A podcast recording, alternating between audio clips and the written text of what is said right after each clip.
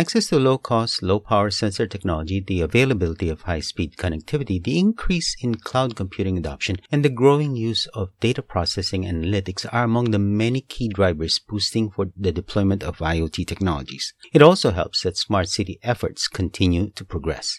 As Asia comes out of the three year economic slump because of the pandemic, what lies ahead for many businesses in the region? What is the role of IoT in the return to some form of normalcy? Future IoT spoke to Danny Mew, principal analyst at Forrester Research, on recent trends around IoT adoption in Asia and where this will lead us in 2023 and beyond. What follows are excerpts from that dialogue. Drawing from the Forrester report State of IoT in Asia Pacific in 2022, where is the concentration of IoT deployments we have seen that companies in Asia Pacific are shifting the share of IoT engagements toward production deployments. Five years ago, in 2017, production deployments comprised just 25% of engagements, and these were predominantly POCs or pilots. But in 2021, 61% of engagements were production deployments. That is a clear indication that Asia Pacific firms are getting more confident in the potential of IoT initiatives to generate business value. Among all the IoT use cases, smart industry, smart consumer services, and smart infrastructure are popular in Asia Pacific. Why do you say the smart city industry in Asia Pacific is leading the world in terms of IoT adoption?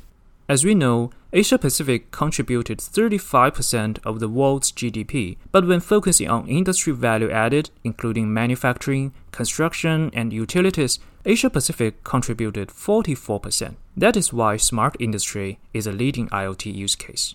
So, what's driving this deployment of IoT? Three drivers the first, appearance and rising maturity of specialized IoT solutions and cloud based IoT platforms. Second, connectivity technologies such as 5G.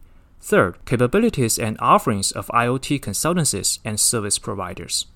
So, in Asia, which industries are leading the deployment? In Asia Pacific, Two thirds of telecom decision makers say their firm is currently adopting IoT solutions. Adoption and investment are highest in high tech manufacturing, 81%, followed by telecom, 71%. General manufacturing and pharma are broadly in line with Asia Pacific average. Adoption rates below the average are found in financial services and insurance, 60%, and retail and wholesale, 56%. Now, compared to other regions outside Asia, how sophisticated do you see is the level of use of IoT in our part of the world? According to the survey data, the IoT solution and application adoption rate in Asia Pacific is higher than Europe and North America. Particularly in high-tech manufacturing sector, the adoption rate in Asia Pacific is more than 10% higher than Europe and North America. Within the leadership at organizations deploying IoT, what do you see are the primary motivations? Most surveyed Asia Pacific telecom decision makers are confident that IoT solutions will generate significant operational efficiency. Half of them expect IoT initiatives to significantly improve customer experience and increase revenue. How do you see these IoT deployments impacting other initiatives like digital transformation and modernization, for instance? Impacted by IoT solutions, enhancing customer experience in public places is the most often mentioned. Other use cases related to smart consumer services are also popular. The two years of pandemic have likely driven this trend, as customer experience in public places is driven by private companies, public infrastructure operator, and governments. IoT solutions also help to enable new business model, particularly in financial services and insurance a clear indication that those firms will spend the extra IoT budget on usage based insurance, financing, and lending.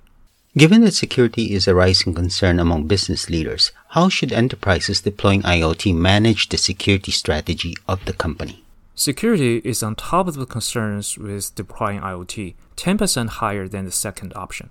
To help protect data in IoT scenarios, confidential computing can help to isolate sensitive operations in a trusted execution environment during processing. To support the transfer of data between edge and cloud while appearing seamless to the developers, two networking markets, Zero Trust Edge and multi cloud networking, will combine to create a business wide networking fabric. Finally, as we step into 2023, how should enterprises review IoT deployment strategies to ensure that these initiatives meet expectations?